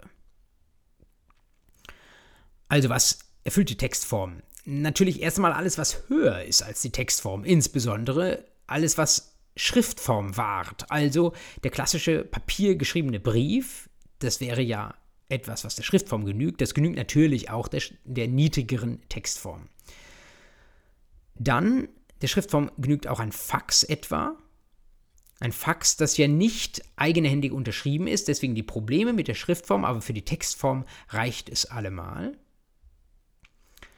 Dann all das, was ein Datenträger ist, und was eine Erklärung enthält. Also ich habe Ihnen hier mal ähm, in den etwas altertümlichen Symbolen eine Diskette und eine CD aufgemalt. Da können Sie natürlich auch einen USB-Stick oder et jedes etwas modernere Speichermedium sich vorstellen. Wenn Sie auf einem solchen Speichermedium einen, zum Beispiel ein PDF-Dokument haben, dann wäre das eine Erklärung, die in Textform übermittelt wurde. Wenn das Dokument in Word-Format etwa oder im RTF-Format oder so etwas abgespeichert ist, dann ist es wieder fraglich, denn Sie lesen ja in 126b Satz 2 Nummer 2, die Erklärung muss auch unverändert wiedergegeben werden können. Ist das diskutabel, nicht wahr, wie das mit einem Word-Dokument ist. Sie könnten sagen, das Word-Dokument hat einen Zeitstempel, wann wurde es kreiert, wann wurde es zum letzten Mal äh, geöffnet oder verändert. Also in den Metadaten können Sie da einiges lesen. Und wenn diese Veränderung nicht stattgefunden ist, könnten Sie vielleicht sogar auch davon ausgehen, dass ein Word-Dokument, das auf einem USB-Stick geliefert wird, dass das vielleicht sogar auch in Textform eine Erklärung sein kann. Dann Wichtiges Beispiel E-Mail hat jetzt schon mehrfach Erwähnung gefunden als etwas, was die Schriftform sicherlich nicht erfüllt und auch nicht die qualifizierte elektronische Signatur mit sich bringt. Jedenfalls die Standard-E-Mail nicht. Ähm, aber die klassische E-Mail erfüllt natürlich die Textform. Ähm, ja, natürlich ist etwas schnell gesagt. Ähm, auch da können Sie sich fragen, wo ist denn bitte der Datenträger, wo das gespeichert wird? Nun, es wird auf dem Computer des Empfängers gespeichert, es wird vielleicht irgendwo in der Cloud gespeichert, aber man geht davon aus, dass E-Mails zumindest irgendwo gespeichert werden. Oder dass es zumindest möglich ist, dass der Empfänger sie dann für sich irgendwo runterlädt oder als PDF druckt oder irgendwie so etwas. Also man geht am, im Ergebnis davon aus, ähm, dass eine E-Mail die Textform wahrt. Und all das gilt natürlich auch für modernere, schnellere, kürzere Formen einer E-Mail, also für SMS, iMessages, aber auch äh, über alles, was über Messenger-Dienste läuft, äh, WhatsApp und so weiter. All das ist ja letztlich wie eine kurze E-Mail, sind kurze Textbotschaften, die irgendwo gespeichert werden können, jedenfalls. Man kann sie natürlich auch löschen, aber sie stehen auch bis auf weiteres gespeichert zur Verfügung und all das kann auch die Textform erfüllen. Schwierig ähm, wird es bei dem, was ich jetzt unten angedeutet habe, nämlich all den Dingen, die nirgendwo gespeichert werden, sondern die einmal angezeigt werden und dann weg sind. Also, wenn zum Beispiel irgendeine Belehrung oder eine Erklärung äh, eines Webshops äh, nur auf seiner Internetseite verfügbar ist oder im Rahmen eines Bestellungsprozesses mal angezeigt wird und dann klicke ich auf Weiter oder klicke auf Kaufen, ist es weg dann reicht das nicht für die Textform, weil es eben nicht dauerhaft gespeichert und aufbewahrt werden kann durch den Erklärungsgegner. Und was natürlich auch keine Textform wahrt, ist äh, das, was Sie vielleicht bei Instagram Stories oder bei Snapchat machen können, nämlich dass Sie nicht nur ähm, mündliche Mitteilungen, sondern auch Texte irgendwo hinschreiben, aber diese Texte sind nach einem Tag wieder weg. Das reicht nicht für die Dauerhaftigkeit also auf die Weise können Sie, wenn zum Beispiel Textform vorgesehen ist, einen Vertrag nicht kündigen. Auch da natürlich wieder der Ausdruck einer äh, gewissen Dokumentationsfunktion, die wir ja äh, am Anfang als die dritte Funktion einer bestimmten Form äh, uns angeschaut haben. Äh, dokumentiert ist nur etwas, was man auch nachher irgendwie noch zugänglich kriegt und etwas, was weg ist, was nur einmal angezeigt wurde, das kriegen sie für einen späteren Zivilprozess etwa nicht mehr äh, irgendwie wieder aufgerufen oder sie sind davon abhängig, dass irgendjemand behauptet, was er da irgendwo in seine Instagram-Story reingeschrieben hätte oder was im Rahmen des Kaufprozesses angezeigt wurde. Das reicht nicht für die Textform.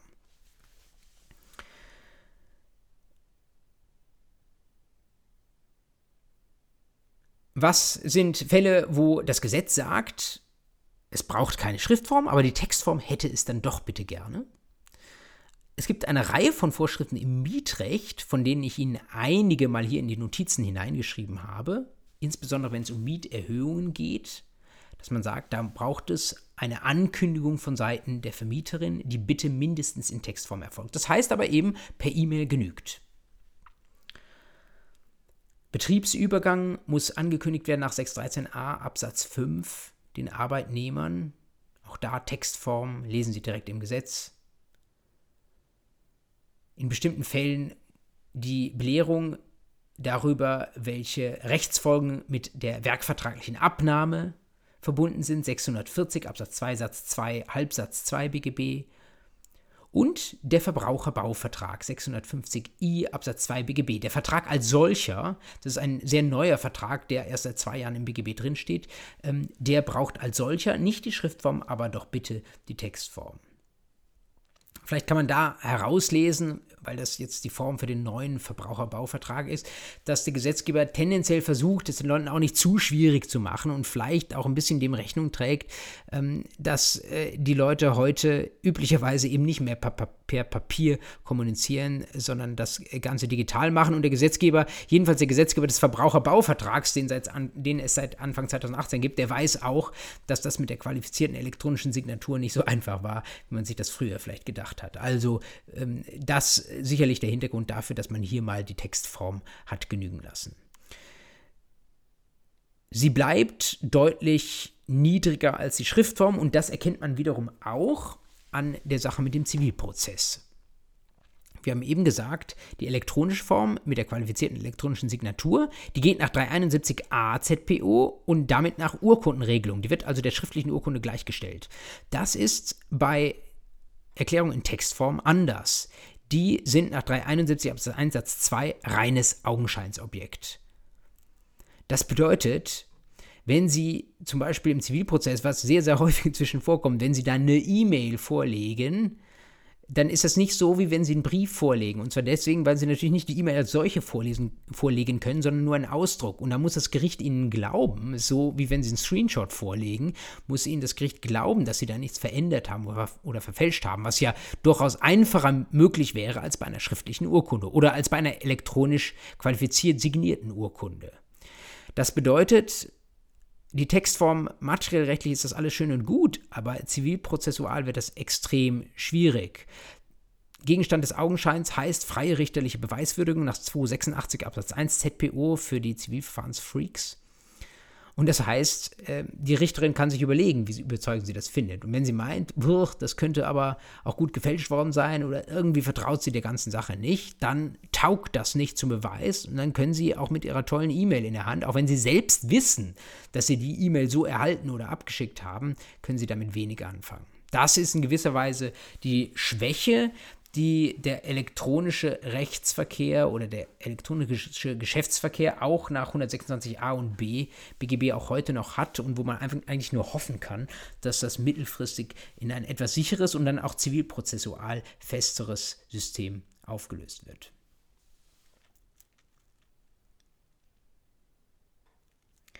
Jetzt habe ich Ihnen eben versprochen, nach der Schriftform und der damit verbundenen elektronischen Form kommt noch eine einfache und eine schwerere Form. Die einfache hatten wir jetzt, die Textform. Es gibt noch die schwerere und äh, die steht im Wesentlichen in dem Paragraphen 128 drin. Schauen Sie rein, 128 notarielle Beurkundung. Ist doch Gesetz, notarielle Beurkundung eines Vertrags vorgeschrieben, so genügt es, wenn zunächst der Antrag und sodann die Annahme des Antrags von einem Notar beurkundet wird. Was Sie sofort sehen, diese Vorschrift regelt nicht die notarielle Form als solche, sondern wir haben da sofort eine Sonderregelung für Verträge, für einen ganz speziellen Fall. Also wenn Sie einen Vertrag mit Notarform schließen, dann genügt das, wenn Partei A heute in Berlin zur Notarin geht und Partei B morgen in Freiburg zur Notarin geht oder übermorgen in Freiburg zur Notarin geht. Das ähm, ist aus Sicht des 128 kein Problem. Aber das ist ein sehr, sonder, äh, sehr, äh, sehr besonderer Fall. Ähm, und wir wissen jetzt allein durch die Lektüre des 128 noch gar nicht so ganz genau, was ist eigentlich notarielle Beurkundung. Und tatsächlich, das steht auch nicht drin im BGB, sondern äh, da gibt es im BGB keine spezielle Vorschrift zu. Es gibt nur die Vorschriften, die sagen, wir brauchen die Notarin oder den Notar. Und die Vorschriften, wo drin steht, was das überhaupt ist, notarielle Beurkundung, die sind in einem eigenen Gesetz, nämlich dem Beurkundungsgesetz. Wenn Sie einen Schönfelder in der Hand haben, schauen Sie mal unter die Nummer 23. Ansonsten sage ich Ihnen, was im Wesentlichen in Paragraphen 8 folgende des Beurkundungsgesetzes drin steht. Da steht drin, zunächst mal hat man die Willenserklärung der Parteien. Dann erfolgt die Niederschrift durch die Notarin die schreibt sie auf. Dann liest die Notarin es vor, Stichwort Warnfunktion einer bestimmten Form. Dann wird es nochmal genehmigt durch die Parteien und zum Schluss wird es eigenhändig wiederum mit eigener Hand unterschrieben.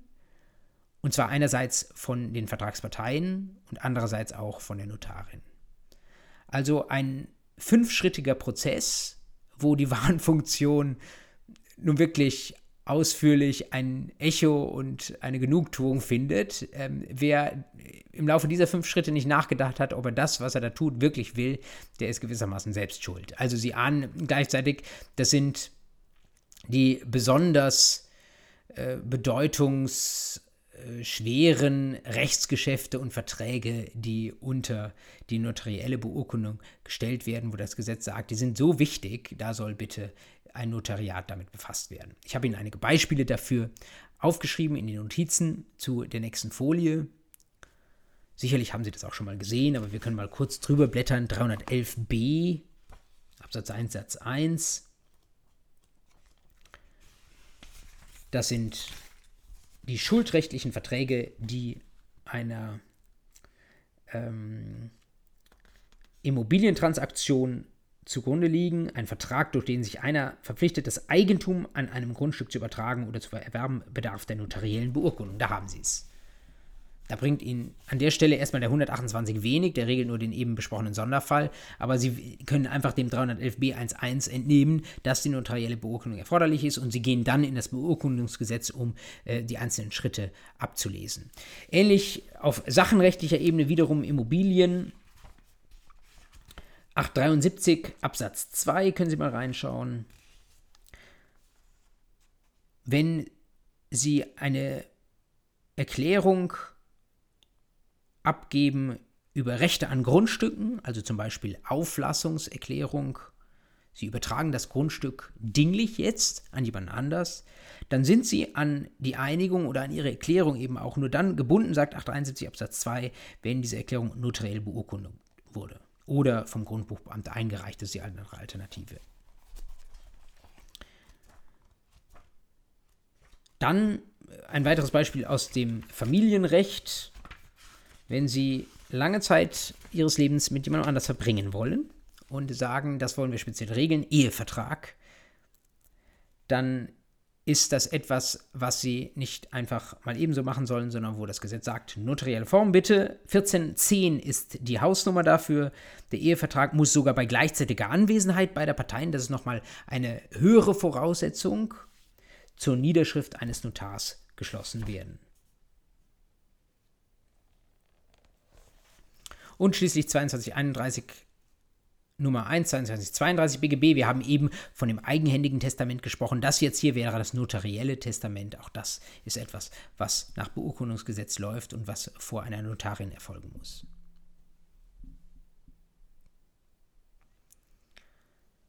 Ja, ich habe Ihnen in die Notizen noch reingeschrieben, den 128, wenn Sie das mal brauchen, dann gilt das naturgemäß nur bei Verträgen, wie es im Wortlaut schon drinsteht, und nicht bei einseitigen Erklärungen. Die können auch manchmal notarielle Beurkundung erfordern. Beispiel dafür wäre der 518 Absatz 1. Das wissen Sie von der Hausnummer aus. Das ist das Schenkungsrecht. Da geht es um jemanden, der schuldrechtlich eine Schenkung verspricht und wo der 518 sagt, wenn ich dieses Versprechen einseitig, ich verspreche jemand anders etwas, ähm, wenn ich dieses Versprechen äußere, dann bin ich daran nur gebunden, wenn das notariell erfolgt ist. Oder Sorgeerklärung 1626d Absatz 1 BGB, die Erklärung, dass sie die Sorge für ein Kind übernehmen möchte. Das ist auch etwas, was bitte im Notariat erfolgen soll.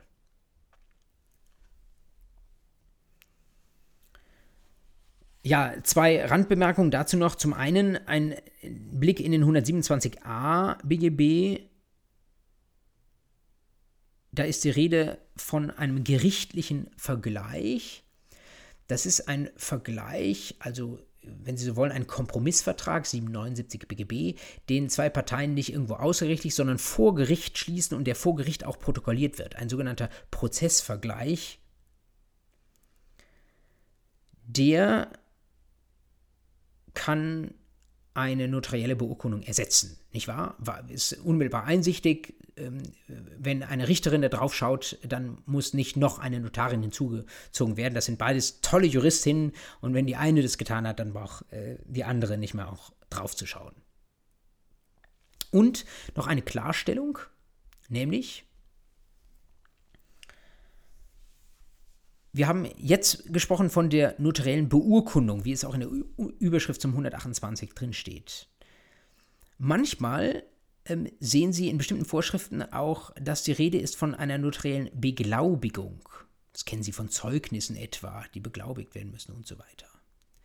Beispiele zum Beispiel 54 Absatz 1 Satz 2, Abtretung einer Hypothekenforderung, habe ich eben schon mal davon gesprochen. Oder 1355 Absatz 3 Satz 2. Wenn sie geheiratet haben, erst haben beide noch ihren Ehenamen behalten und dann bekommen, sagt eine Seite, sagt eine, äh, ein Ehegatte, er, er möchte jetzt den Namen seiner Frau oder seines Mannes annehmen. Und das soll dann eine gemeinsame Ehenahme werden. Das wäre ein weiteres Beispiel dafür, dass eine Vorschrift mal von der notariellen Beglaubigung spricht. Der Unterschied zwischen Beglaubigung und Beurkundung ist äh, schlichtweg derjenige, Beglaubigung ist ein weniger, da schaut man oder schaut die Notarin nur darauf, ob die Unterschrift der erklärenden Person authentisch ist. Also sie äh, bestätigt nur, dass das von der Person jetzt unterschrieben wurde, äh, die da auch aufgetreten ist. Die Beurkundung hingegen, wie wir sie gerade auch besprochen hatten, in ihren fünf Schritten nach dem Beurkundungsgesetz, die geht quasi den gesamten Prozess durch und die gesamte Erklärung nimmt die auch nochmal in den Blick. Also ähm, die Form, die wir jetzt hier als eine Form neben Textform und Schriftform stellen können, das ist die notarielle Beurkundung und Beglaubigung, etwas, was so, ist etwas, was so ähnlich klingt, aber was mit diesen rechtsgeschäftlichen Formen eigentlich nichts zu tun hat. Ja, zum guten Schluss. Ähm, ich habe all diese Informationen zusammengefasst unter einer Folie, die, in, ähm, die sie noch hinweist auf äh, etwas, was gerade zu dem Notariat, wie wir es kennen, groß diskutiert wird oder seit einigen Jahren kann man wohl auch schon sagen, diskutiert wird. Und wenn wir schon über Notare sprechen, dann äh, dachte ich, ist das vielleicht etwas, was wir an der Stelle mal ähm, mit äh, in den Blick nehmen wollen und worüber Sie vielleicht auch da für eine mündliche Prüfung mal Bescheid wissen sollten, dass man darüber spricht. Äh, die große Frage ist, äh, Notare gibt es äh, etwas unterschiedlich in Deutschland, nicht überall nur die hauptberuflichen Notare, teilweise auch Anwaltsnotare. Ähm, aber wo führt das Ganze hin? Und es gibt äh, nicht wenige Stimmen äh, in der juristischen Domäne, aber auch außerhalb dessen, die sagen, das ist eigentlich irgend so ein ganz altes, festgezimmertes, festgekrustetes Monopol. Das gehört eigentlich mal aufgebrochen und ähm, ein Akteur, ähm, der besonders dieser Meinung ist, der sitzt in Europa. Die Europäische Union, die würde gerne mehr Wettbewerb und mehr Liberalisierung schaffen, auch unter unseren lieben Notaren. Ein ähm, Bericht, der das äh, mit relativ markigen Worten äh, sich mal angeschaut hat, den sehen Sie hier, ist schon ein paar Jahre alt, aber könnte heute eigentlich immer noch so in der Zeitung stehen. Dort sehen Sie, die Europäische Kommission wollte seiner Zeit jedenfalls den Notaren mehr Wettbewerb verordnen und ähm, der Redakteur jetzt der Zeit, der spricht von einem Siegelkartell.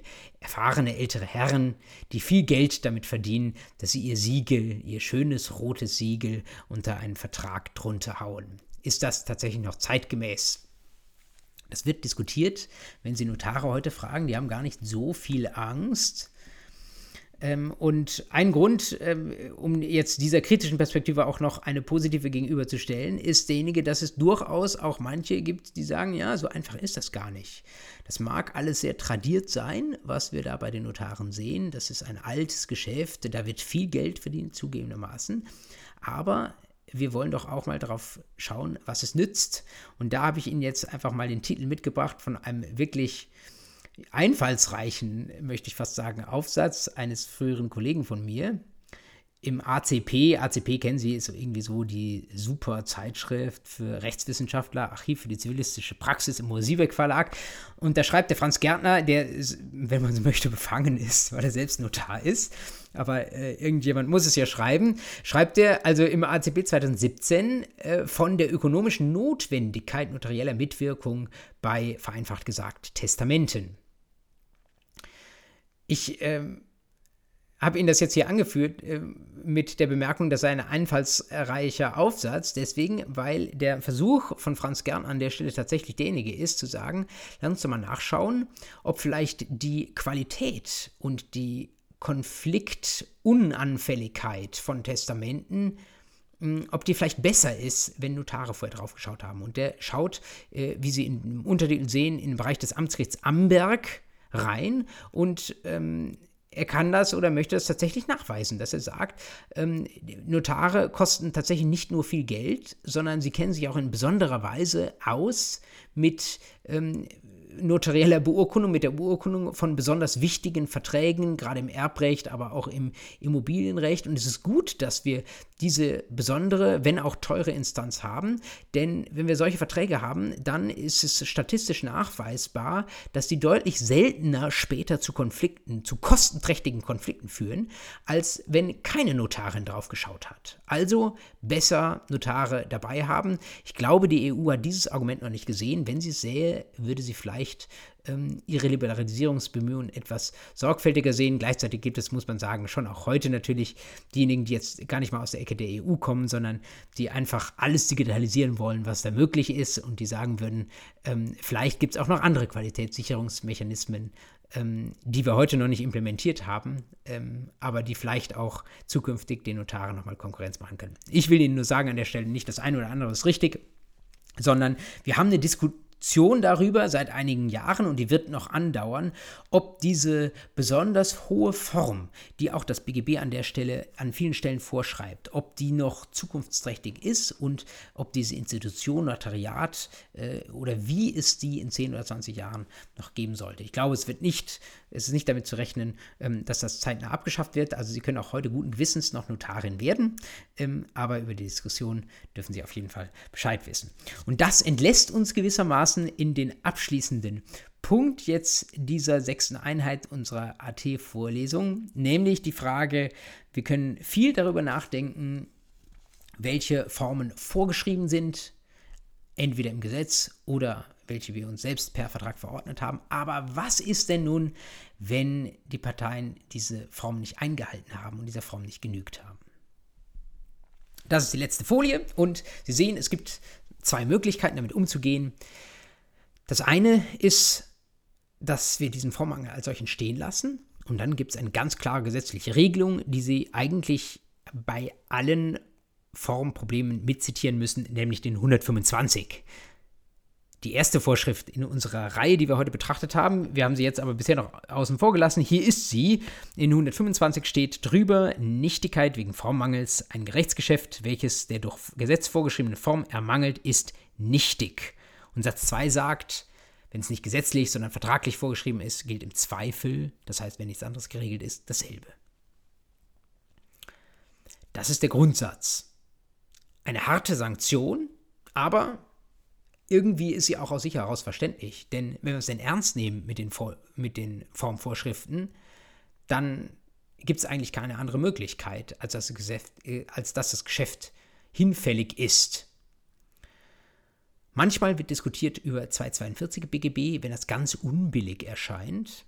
Aber ich habe Ihnen Näheres in die Notizen zu dieser Folie reingeschrieben. Aber das sind wirklich ganz, ganz enge Ausnahmen, wo man mal aus Gründen von Treu und Glauben von diesem Grundsatz des 125 BGB abweicht. Also, wenn eine Seite etwa ein Vertragspartner den anderen Vertragspartner bei Vertragsschluss wohlgemerkt über die notwendige Form täuscht. Also wenn ich zum Beispiel sage, ich verkaufe dir jetzt dieses Grundstück, ähm, aber ich weiß, ich bin Rechtsanwalt, ich weiß das, da brauchen wir jetzt keinen Notar dazu, sondern das können wir hier ganz einfach schriftlich machen. Du musst nur ähm, auf der Vorderseite und auf der Rückseite dieses äh, Grundstückskaufvertrags äh, jeweils zehnmal unterschreiben, ähm, dann reicht das, ja. Notarin brauchen wir nicht. Das wäre so eine arglische Täuschung. Wenn der andere noch möchte fast sagen, blöd genug ist, das zu glauben, aber äh, vielleicht sollte man sich darüber nicht erheben, sondern es mag tatsächlich sein, wenn es vielleicht ein bisschen auch mal äh, komplizierter ist, die Täuschung, als die, die ich jetzt gerade gebildet habe, dass dann äh, die andere Seite das tatsächlich glaubt und sich auf das Vertrag einlässt, dann hätten sie gewissermaßen so diesen Gedanken des venire contra factum proprium, wenn nachher sich der Täuschende darauf berufen würde, dass das Geschäft ja gar nicht wirksam ist, weil ja eigentlich es eine Formvorschrift gibt, wenn zum Beispiel eine notarielle Form erforderlich sein sollte ja, was macht man in diesen Fällen, wird ein bisschen diskutiert, aber man wird wohl nach 242 der Partei, die getäuscht worden ist, wird man ein Wahlrecht geben, entweder ob sie tatsächlich sagt, 125 BGB soll gerne nichtig sein, oder ob sie sagt, nein, ich möchte, dass der Vertrag aufrechterhalten wird und ich möchte, dass meinem Vertragspartner, der mich getäuscht hat, nach 242 verwehrt wird, sich auf den 125 zu berufen. Was jedenfalls nach ganz herrschender Meinung keine Ausnahme vom 125 rechtfertigt, ist, wenn die Form entweder bewusst nicht beachtet wurde, zum Beispiel wie in einem rechtsgerichtlichen Fall, der jetzt schon über 90 Jahre alt ist, weil die Parteien sagen, wir sind Ehrenleute, bei uns reicht der einfache Handschlag. Oder weil die Parteien einfach nicht wussten, dass für ein bestimmtes Geschäft die Form erforderlich ist. In beiden Fällen sagt die ganz herrschende Meinung, nö, da können wir keine Ausnahme machen von 125, ähm, sonst wären jegliche Formvorschriften total zahnlos. Also bewusste oder versehentliche Nichtbeachtung der Form ohne irgendeine Täuschung irgendeiner Seite bleibt es beim Grundsatz des 125, also das Rechtsgeschäft ist nichtig. Das heißt, man muss es halt dann im Zweifel nochmal machen. Und wenn einer es reut, wenn einer ohne Notarin die Immobilie verkauft hat und sie aber nicht erneut verkaufen möchte, weil er es sich zwischendurch anders überlegt hat oder weiß, dass sie das doppelte Wert ist, dann ähm, hat er Glück gehabt. Dann bleibt es dabei, dass das vorgenommene Rechtsgeschäft nichtig ist. Ausnahme, die dann noch greifen kann, sind ähm, ja einmal die Sondervorschrift des Paragraphen 550 Satz 1. Da können Sie mal reinschauen. Da geht es um die Laufzeit eines Mietvertrages über Wohnraum. Ist eigentlich die einzige Ausnahme neben dem 242, die regelmäßig zitiert wird. In 550 steht drin, wird der Mietvertrag für längere Zeit als ein Jahr nicht in schriftlicher Form geschlossen, so gilt er für unbestimmte Zeit.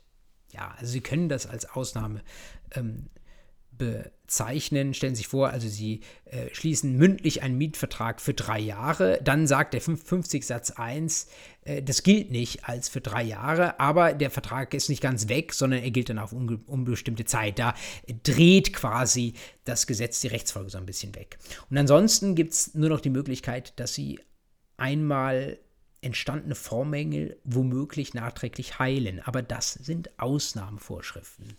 Die wichtigsten dieser Ausnahmevorschriften habe ich Ihnen ins Gesetz äh, habe nicht ins Gesetz reingeschrieben, das kann ich nicht, sondern habe ich Ihnen rechts auf diese Folie draufgeschrieben. Ähm, einmal Grundstücksgeschäfte 311b. Haben wir eben schon gesagt, da brauchen Sie notarielle Beurkundung, Absatz 1 Satz 1. Und dann sagt der Satz 2, eine ohne Beachtung dieser Form geschlossener Vertrag wird gültig, wenn Auflassung und Eintragung in das Grundbuch erfolgen. Also die besondere Prüfinstanz Grundbuch kann also nachträglich heilen, dass keine Notarin mit der Sache befasst wurde. Oder 518 Absatz 2 GB, BGB kennen Sie aus dem Schenkungsrecht. Wenn das Schenkungsversprechen nicht notariell beurkundet wurde, dann wird der schuldrechtliche Schenkungsvertrag doch wirksam dadurch, dass die Schenkung bewirkt wird, also auf dinglicher Ebene vollzogen wird. 2301 Absatz 2, eine Vorschrift, die Sie regelmäßig im Erbrecht hören, mit dem Bonifatius-Fall zusammen. Da geht es um Schenkungsversprechen auf äh, den Tod hin und auch da durch den Vollzug dieses Versprechens wird der Mangel der Form geheilt. Und schließlich noch 10, 6, äh, 1031 Absatz 6 ZPO, Zivilprozessordnung.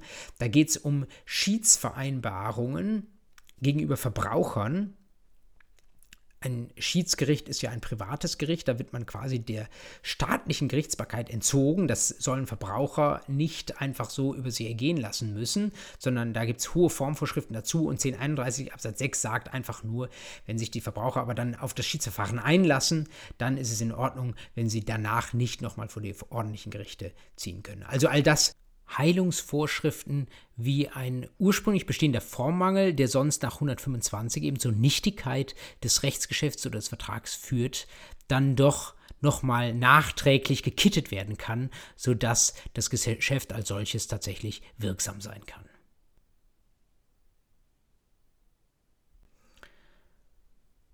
Damit sind die Rechtsfolgen klar. Behalten Sie den 125 als zentrale Vorschrift im Kopf. Sie sind jetzt hoffentlich fit für alle Rechtsgeschäfte des täglichen Lebens. Die meisten davon, das ist die gute Nachricht, gehen ohne jegliche Form. Dann müssen Sie selbst aufpassen, dass Sie nicht übereilen, wenn der Gesetzgeber nichts vorgeschlagen hat. Manchmal muss man auch selbst schauen, dass man sich selbst schützt. So viel für die Formfragen, die wir heute besprechen wollten. Wir machen nächste Woche weiter. Bis dahin wünsche ich Ihnen frohes Schaffen ein gutes Lernen. Es sind dann noch, rechne, rechne, rechne, vier Wochen bis Weihnachten. Das schaffen Sie, das schaffe ich auch. Bis dahin alles Gute.